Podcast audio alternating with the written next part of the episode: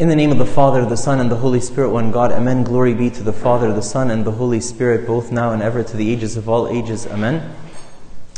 Um, as we celebrate the Coptic New Year, uh, which is uh, almost always falls on September 11th, sometimes September 10th, um, and uh, we begin. We're, we're beginning the the the, the lectionary, um, the book of Sunday readings from the beginning again. And so we're starting from the very beginning, and you'll find that the, this is the only gospel in which the central figure, um, the only Sunday gospel in which the central figure is not Christ. And the central figure is John the Baptist. And that's because the story of salvation begins with John the Baptist coming to prepare the way of the Lord. In addition, um, the, the feast of the beheading of St. John the Baptist, uh, there's his icon there holding his head beheaded, um, uh, w- was uh, Friday, uh, was Saturday, sorry, yesterday. Um, and so his feast also falls on the, se- on the second day of in, in the new year. But that's irrelevant to the reason why we're reading this reading on Sunday. Uh, that, that's why his, the reading yesterday would have been about John the Baptist as well. And John the Baptist is this character who does like a cameo appearance in the Gospels. You know, he appears and then he disappears and then he appears again very briefly. And in those very short, very, very short times where St. John the Baptist appears, there's so much that we can learn from him and so much that is so convicting in his character. Um, the question today that is laid before us, and maybe it's the question for this coming year, is if you saw Jesus, would you recognize him? Because so many people say, well, if only God would do this miracle, I would believe. Oh, if only this and this would happen, I would believe. If only I would have an apparition, I would believe. But yeah, you see, like that doesn't actually make any sense. You, you, you have faith in the things that you don't see. You can't believe in something that you already see. If, you be, if you've seen something, then you're an eyewitness of it. If you tell me, Father John, on the table behind you, there's a hand sanitizer bottle, just like the one that's in front of you. Do you believe me? I'll say yes, or I'll say no.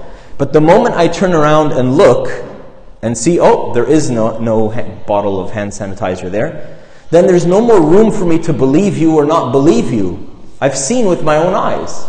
I have become an eyewitness. So, we often say, oh, but if God would do this in my life, I would believe in Him. Oh, I would believe if. But it doesn't work that way. Believe, you believe in something that you don't have all the evidence for that you have enough evidence to convince you to believe. Another thing which helps us to believe is the ability to recognize. Jesus promised us that he would come again. And he promised us that he would come as a thief in the night. And he promised us that he would come disguised as the poorest of the poor. These are givens. These are givens. But when we encounter Christ among us, do we recognize him or not?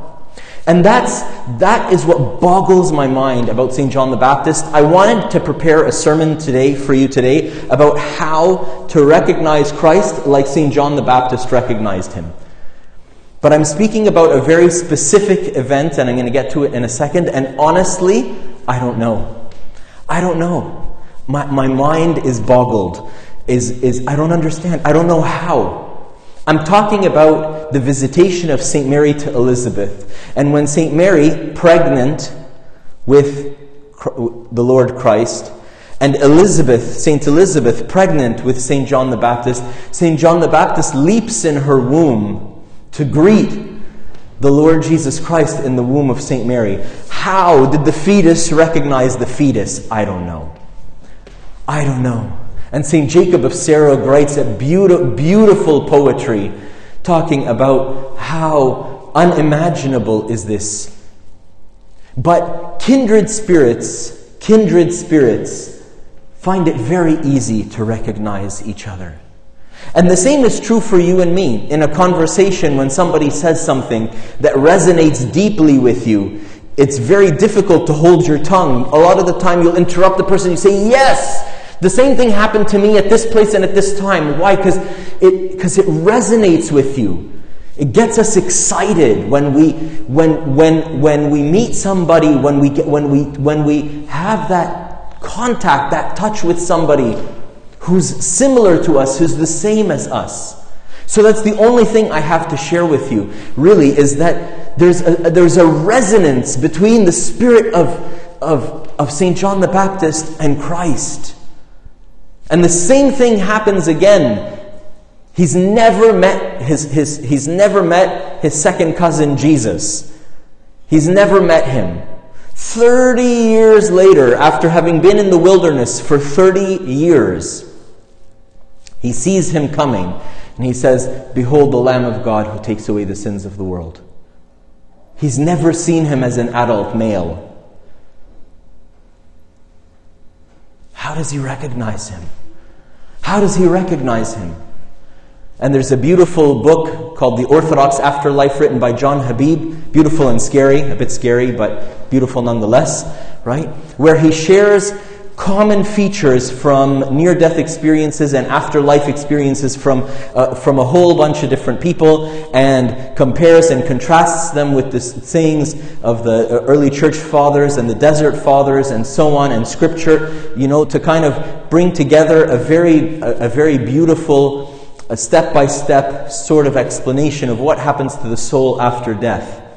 And in every one of these stories that have come from all over the world, they're not all Coptic people, right? There's, there's a, a critical moment when the, after the soul leaves death in which either the soul recognizes Christ and follows him to paradise or goes to Hades. Waiting places for the second judgment, and after the second judgment, then the souls are reunited with their bodies and we go to heaven or hell forever.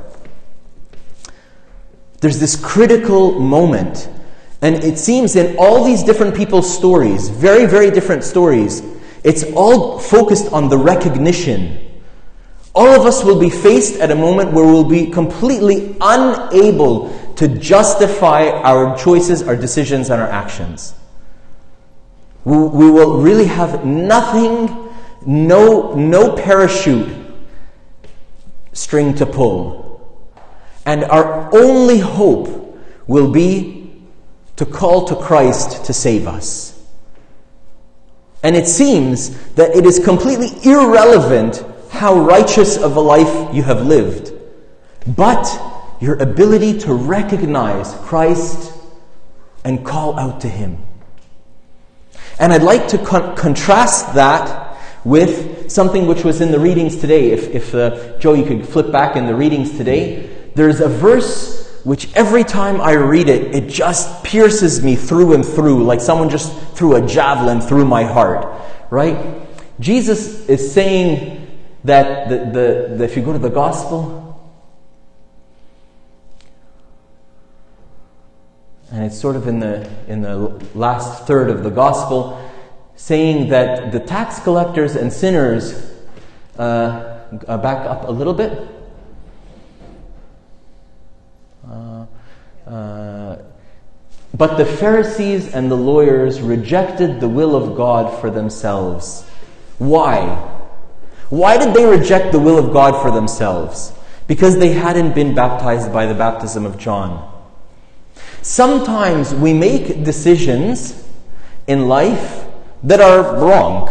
I mean, I'm not one of those people who uh, thinks that like everything is okay and everything is not okay. And uh, forgive me, I'm somebody who thinks there's right and there's wrong. I make mistakes. I recognize them. I learn from them, and I try not to do them again.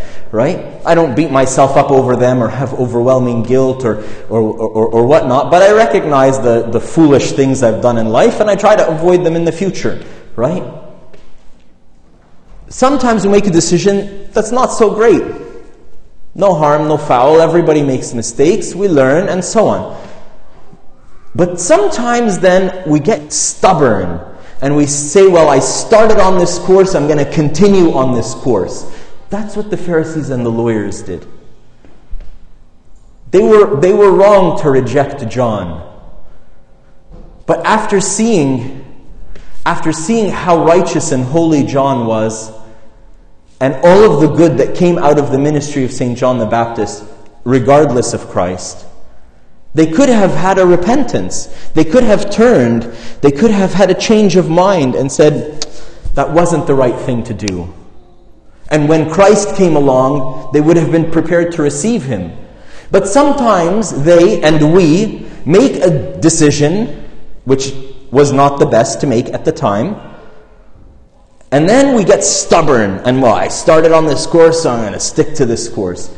We decide to be loyal in this moment of all of the disloyalties of my life, this is the moment I choose to become loyal. Loyal to my decision. But maybe you made a mistake. Maybe you made a mistake. And, and so they miss Jesus. So they miss him because they excluded him from the equation. The Messiah, when he comes, would look like this, would look like this, would look like this, would look like this. So this guy doesn't look like this and this and this, and so this guy is excluded. Can't possibly be a good guy. Heals people on the Sabbath. Can't possibly be a good guy. Etc., etc. What about you? What about me? Have we cho- chosen a loyalty to a particular way of thinking, to a particular lifestyle, to a particular uh, friend group, to a particular, I don't know, you, you fill in the blank that would prevent us from recognizing Christ among us. Some people, forgive me to pick a, a, a, painful example, some people have been particularly injured by the church and the clergy. To every one of those people, I myself say I'm sorry and I do a prostration and I ask you to forgive me because I am part of this body and I am part of the church. But I ask you a question in your pain and in your suffering, which is completely unjustifiable and un- inexcusable, have you also cancelled out that Christ could come from this place and from this time, in this time? We all have our hurts, we all have our pains, and we all have our reasons for why we feel the way we feel. And I'm not here to invalidate any of them. In fact, very much the opposite. But I just want to offer a word of caution that when we become loyal to our own experiences, loyal to our own hurts, loyal over our loyalty to Christ, we might miss him. We might miss him if he comes walking by. If he happens to come walking by dressed in whatever shape or form of something that I decided nothing good could possibly come from. Right? Nathanael is sitting under the tree. Philip goes to call him, tells him, We have found the Messiah, Jesus of Nazareth. He says, Can anything good come out of Nazareth? He probably wasn't saying that because he was sexually abused by somebody from Nazareth. He was probably saying that because Nazareth, if you, if you visit the Holy Land, you'll see and know that Nazareth is basically on, on the hillside of Galilee. It's a bunch of caves. Now it's a town, but G- in Jesus' time, it was, it was a bunch of caves. It was like, it was like a, similar to a homeless encampment here. Like, it was a, a, a, in, in, Toronto. Like it was, it was a place where a, bunch of people, like Galilee, was the armpit of, of, of the of, of the, the Roman province of Judea, and Nazareth was was the armpit of Galilee. Like Nazareth was where people went who didn't fit in anywhere in Galilee. They went to Nazareth, and there were caves on the mountainside, so they would just live in the caves. Jesus was probably raised in a cave. That's, that was his home. They probably built a door for it, maybe a small entrance, table, a couple of chairs. That's probably, that's probably all Jesus ever had growing up. So Nathanael says, Can anything good come out of Nazareth? Preconceived idea, prejudices, limiting beliefs, all of these things hinder us from recognizing Christ. In the little time we have left to pray together, let each one of us let each one of us kneel on our knees, on the knees of our hearts. Let each one of us bend our head low and surrender ourselves to Christ and tell Him, Lord, here I am. Open my eyes to recognize you for who you are when you come. Open my heart to accept you for who you are when you come. Let me, Lord, help me, Lord, to let go of all of the, my misplaced loyalties, Lord. Them being misplaced, misplaced loyalties if they're loyal to something to which you are not loyal. Give me to let go of, of all of these things and to take hold of you, my Lord and Savior, my dearly beloved. Glory be to God forever and ever. Amen. I have sinned. Forgive me, my fathers and mothers and brothers and sisters. Please pray for me.